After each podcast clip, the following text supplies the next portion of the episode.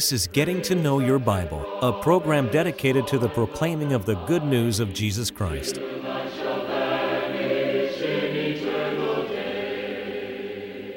Here's Billy Lambert. Have you ever bought an insurance policy and, and the agent sits down with you and, and he explains all the details of the policy and, and, and how much you're going to pay for the policy and, and then he gets back in the maybe to the back page somewhere and he begins to go over some of the details in that particular policy and you see in bold print grace period. And you point to it and said well what does that mean grace period so, what's a grace period got to do with an insurance policy? Oh, he said, now that means that, that if you don't pay the premium at the right time, you're given so many days of grace in order to keep the policy from lapsing. We don't want you to lose it. We realize you may just forget to pay it, you have a grace period. Well, you really don't deserve that, do you? But it's a matter of their grace with you. You know, God believes in grace, and He told the Apostle Paul, My grace is sufficient for you. We want to continue to talk about that today. To help you in your study of the Bible, we want to send you this Bible correspondence course. This course is non denominational, it's based on the Bible. It's conducted by mail and it's free. To receive this course, write to Getting to Know Your Bible, P.O. Box 314, Summerdale, Alabama 36580, or call toll free 1 877 711 5214.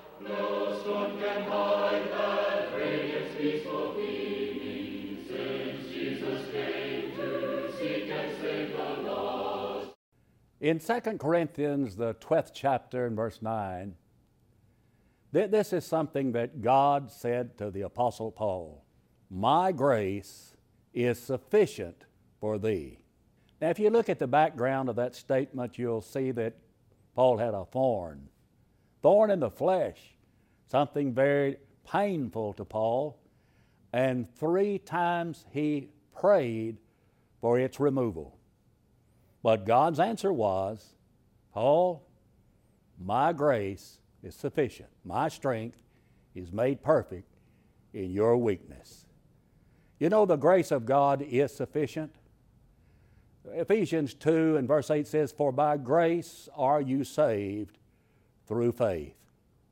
That not of yourselves, it is the gift of God, not of works, lest any man should boast. Now, what do we mean when we think of grace? Well, grace is defined as the unmerited favor of God. It's defined as God doing for us what we could not do for ourselves. It is defined as God giving us what we need rather than what we deserve. Almost 2,000 years ago, God sent Jesus into this world on a mission. In 2 Corinthians chapter 8 and verse 9, Paul wrote to the Corinthian church, you know, the grace of our Lord Jesus Christ. Though he was rich, yet for your sakes he became poor, that ye through his poverty might be rich. Jesus Christ was with God in heaven, on an equality with God, according to Philippians 2 5 and following. And yet he divested himself of all of the glories of heaven he came down into this world of sin and suffering and sorrow on a mission. And his mission was for me and you. His mission was for the whole world. And that was to save us from our sins. God did not do that because we did something to cause God to do it. That is, that God owed it to us. There's not enough good things that we could ever do to cause God to owe us salvation. If He did, it would not be a matter of grace. But God sent Jesus into this world to save sinners. He sent Him into the world to save fathers and mothers and sons and daughters. God sent Him in the world to save you. Now, God's grace is sufficient. Let me tell you a story from the Old Testament about God's grace. He goes all the way back to the days of Noah.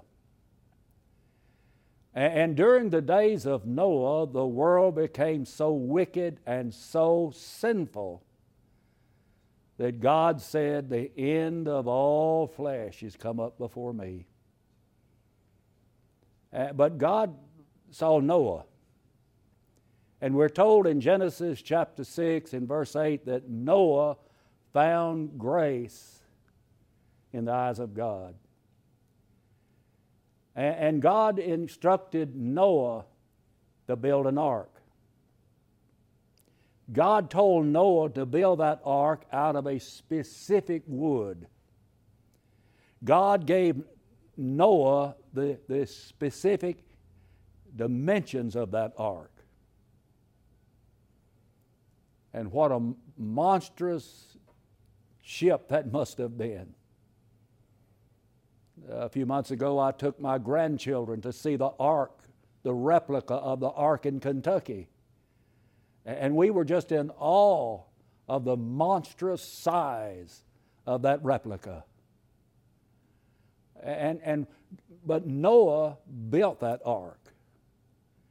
And Noah and his family, his wife, his three sons, and their wives were saved in that ark.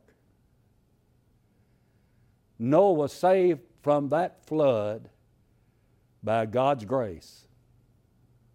Now, friends, God, Noah did not save himself. For, for Noah to have saved himself, several things would have had to have obtained. Number one, if Noah had saved himself, wouldn't he have had to know the flood was coming? But he didn't know that till God told him. For Noah to have saved himself, would he not have known to build an ark? But he did not know to build an ark until God told him. And for Noah to have saved himself, would he have not known how to build that ark? But he did not know how to build the ark. He didn't know the wood to use. He didn't know the dimensions of the ark, how many doors to put in the ark. There was just only one. He didn't know that, however, until God told him. He was saved by God's grace. But he was saved by God's grace through faith in God. Listen to Hebrews chapter 11 and verse number 7. By faith, Noah, being warned of God of things not seen as yet, moved with fear, prepared an ark to the save his house, by the which he became the heir of the righteousness which is by faith we really do no injustice to Scripture to suggest to you that Noah was saved by grace through faith. He was saved because God favored him. Noah didn't earn it, but he was saved because he believed God, what God said.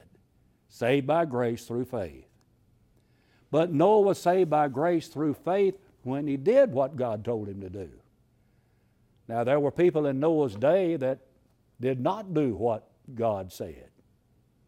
But Noah did. Genesis 6:22 says, "Thus did Noah according to all that God commanded him." When he did exactly what God said, Noah and his family entered that ark and they were saved from the universal flood in his day. Saved by grace through faith. But, but Noah was saved by grace through faith when he entered in that door into the ark. Now, no doubt after that door was shut by God, there could have been people on the outside who could see the impending doom and they were beating on the door, wanting to get in. But Noah and his family were in the ark and the door was closed. God in, offered an invitation. He said, Come into the ark. And they went in. They took the animals into the ark as God had specified. And hence Noah and his family were saved in that ark. And they were saved in that ark when the flood came. 1 Peter chapter 3 and verse 20 says, When once the long suffering of God waited in the days of Noah, while the ark was preparing, wherein few, that is, eight souls, were saved by water. Noah and his family were saved inside that ark. Now, how are we saved today? It is the case from the standpoint of Scripture, we're saved by God's grace. Paul said, By the grace of God I am what I am. Paul was an apostle, but he was a saved man. And if any of us utter that statement, by the grace of God I am what I am, it will be because we're saved by God's grace. But Paul appropriated that grace through his obedience to God. And, and so we're saved by grace, but we're saved through faith. We have to believe God. First of all, we have to believe that God exists, even. In Hebrews 11 and 6, the scripture says, without faith, Without faith, without faith, it is impossible to please Him. It is impossible to please God without faith. For he that cometh to, Him must believe that He is, and that He is a rewarder of all of them that diligently seek Him. Noah believed God. We must believe in God. We must have faith. But, but Noah was saved by grace through his faith. We are saved by grace of God through our faith in God, through our faith in Jesus. Jesus said, Unless you believe that I am He, you'll die in your sins. In John chapter 20, verses 30 and 31, there, there John wrote these words And many other signs truly did Jesus in the presence of his disciples, which are not written in this book. But these are written. Why are they written? That you might believe that Jesus the, is the Christ, the Son of God, and that believing you might have life through His name. You see, we are saved by grace through faith in Jesus. We are saved by grace through faith in Jesus when we enter through that door into Christ. In John chapter 10 and verse 9, Jesus said, I am the door. By me, if any man enter in, he shall be saved, and shall go in and out and shall find pasture. See, Jesus is the door. He's the, and the door is open today. I, I'm speaking to some soul right now who's floundering in their life, wondering, what am I going to do? I, I don't have any hope. My life is so meaningless. Have you ever thought about Jesus? He is our hope, our only hope. There is one hope, and that one hope is in the Lord Jesus Christ. And if you'd enter in through that door, you'll be saved. Someone says, What must I do to enter in that door?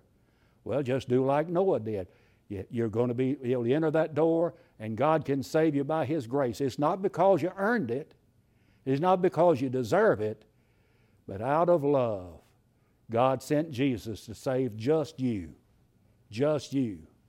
God loved you so much that if you were the only person who had ever lived on the face of this earth, He has sent Jesus to save you. And as a believer in Jesus, you have to be willing to put the life of sin behind you, That's what repentance is all about. And when you confess your faith in Jesus Christ, the Bible teaches, not Brother Lambert, not the church, Jesus said, He that believeth and is baptized shall be saved. Jesus said, I am the door. By me, if any man enter in, he shall be saved. I'd urge you to do that. You can be saved by the grace of God. Titus 2 and 11 says, The grace of God that bringeth salvation hath appeared unto all men.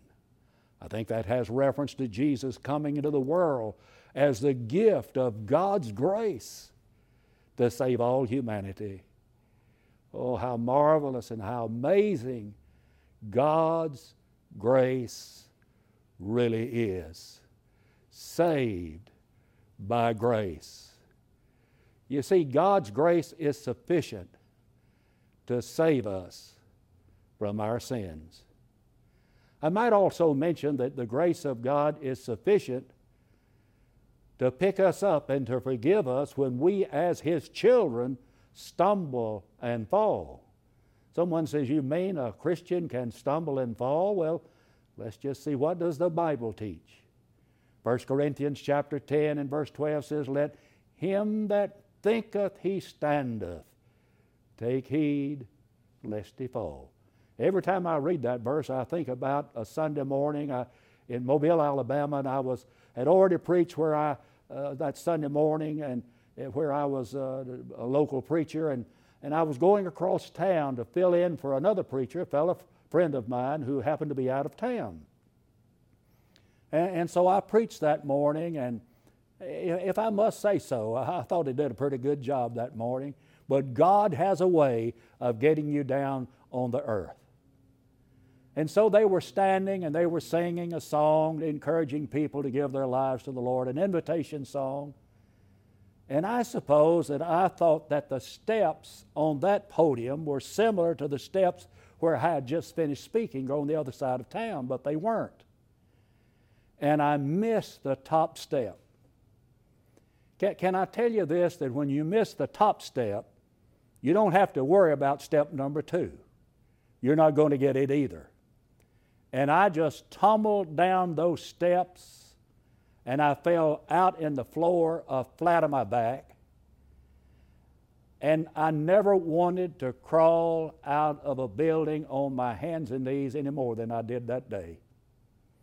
And I could tell the people were wanting to burst out laughing. But they were standing and they were singing for, for people to come to Jesus that morning.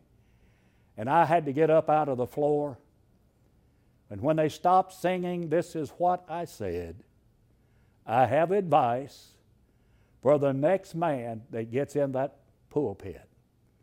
And it's biblical advice. Let him that thinketh he thinketh he standeth take heed lest he fall. You can fall. Why give a warning about something you, you cannot do? But you can stand. This is a true grace of God wherein you stand. 1 Peter 5 and verse 12. Stand fast in the liberty wherewith Christ hath made you free. Galatians 5 verse 1. So we can stand in God's grace, but you can fall from it. Galatians 5 and 4 Whosoever you are justified by the law, you are fallen from grace. But you can stand in His grace. It could be that as a child of God, you've drifted in some way. Um, sometimes people drift uh, because of terrible circumstances that arise in their lives, and, and the first thing they want to give up is the Lord. I've never been able to understand that. Why they would, when trouble comes knocking on their door, they want to turn their back on the very one that's able to help them.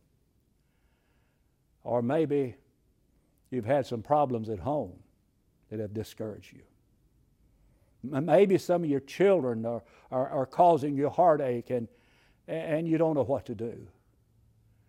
Or maybe you're having financial difficulties and it's caused you to drift away from the Lord.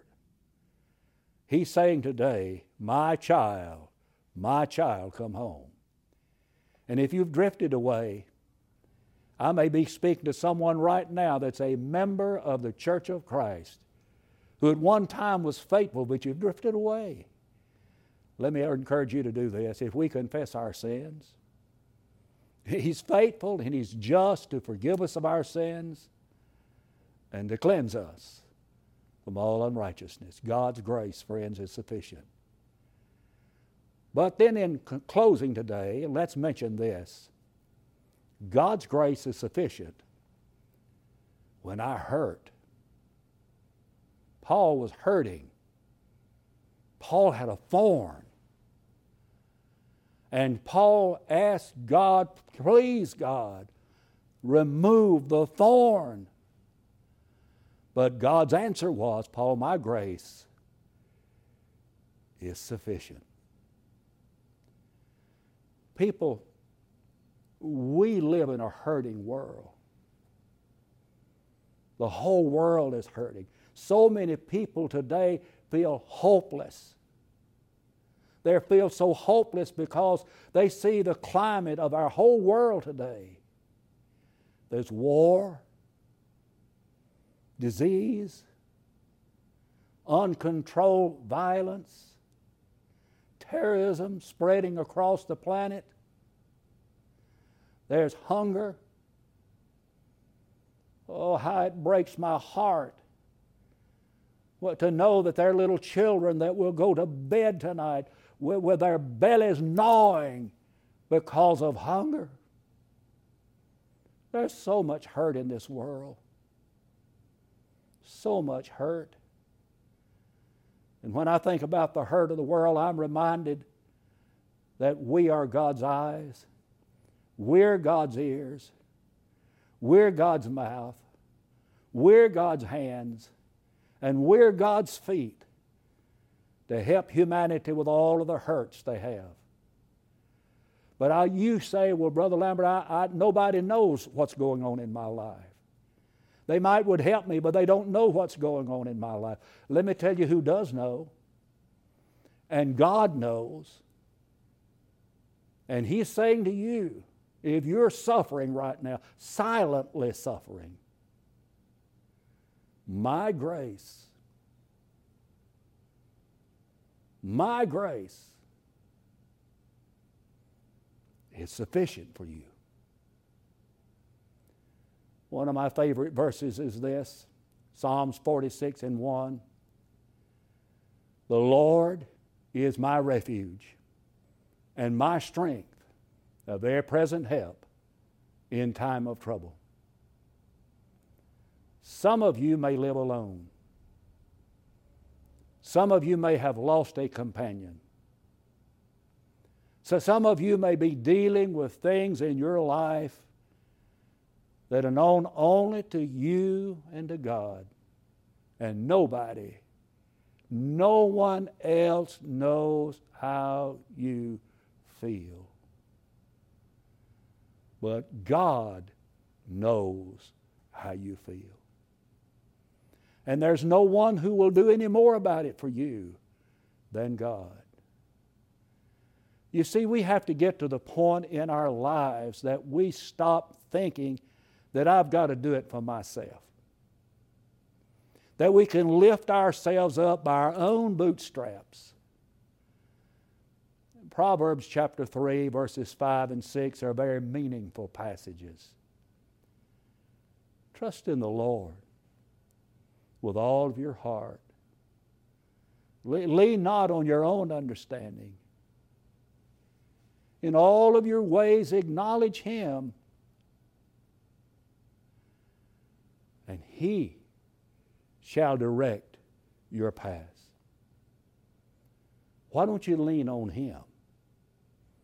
He will never, ever disappoint you. But may I mention this also that God's grace is sufficient in the ultimate crisis in life, and that's our, our own demise. It was David who said in the great 23rd Psalm, Yea, though I walk through the valley of the shadow of death, I fear no evil. Why not? Thou art with me.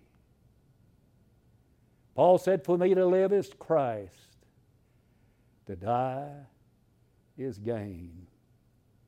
He said in 2 Timothy chapter 4 and verse 8, Henceforth there is laid up for me a crown of righteousness, which the Lord, the righteous judge, shall give me at that day, not to me only, but unto all of them that love his appearing. God's grace, God's grace will see you through. One man said, I have no fear of death, but oh, the crossing, the crossing.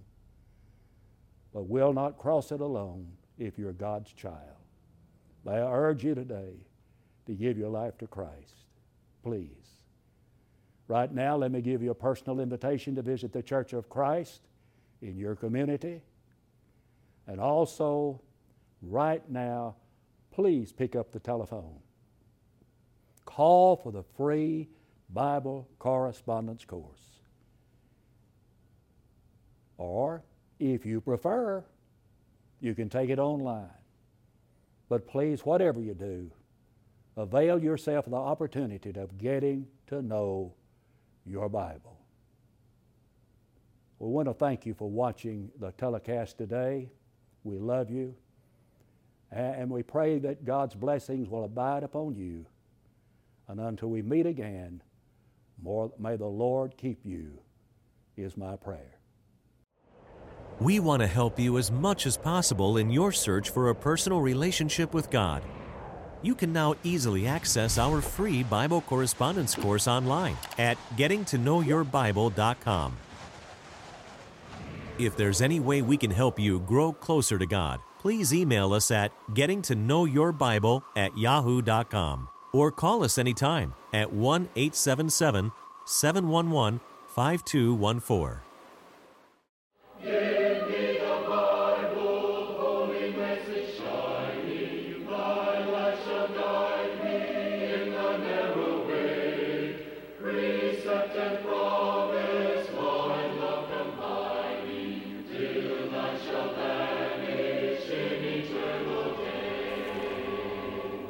Getting to Know Your Bible has been presented by Churches of Christ. If you have a question about the church, or if you would like the location of a Church of Christ near you, or to receive the free Bible course, write to Getting to Know Your Bible, P.O. Box 314, Summerdale, Alabama 36580, or call 1 877 711 5214. Join us next time for Getting to Know Your Bible.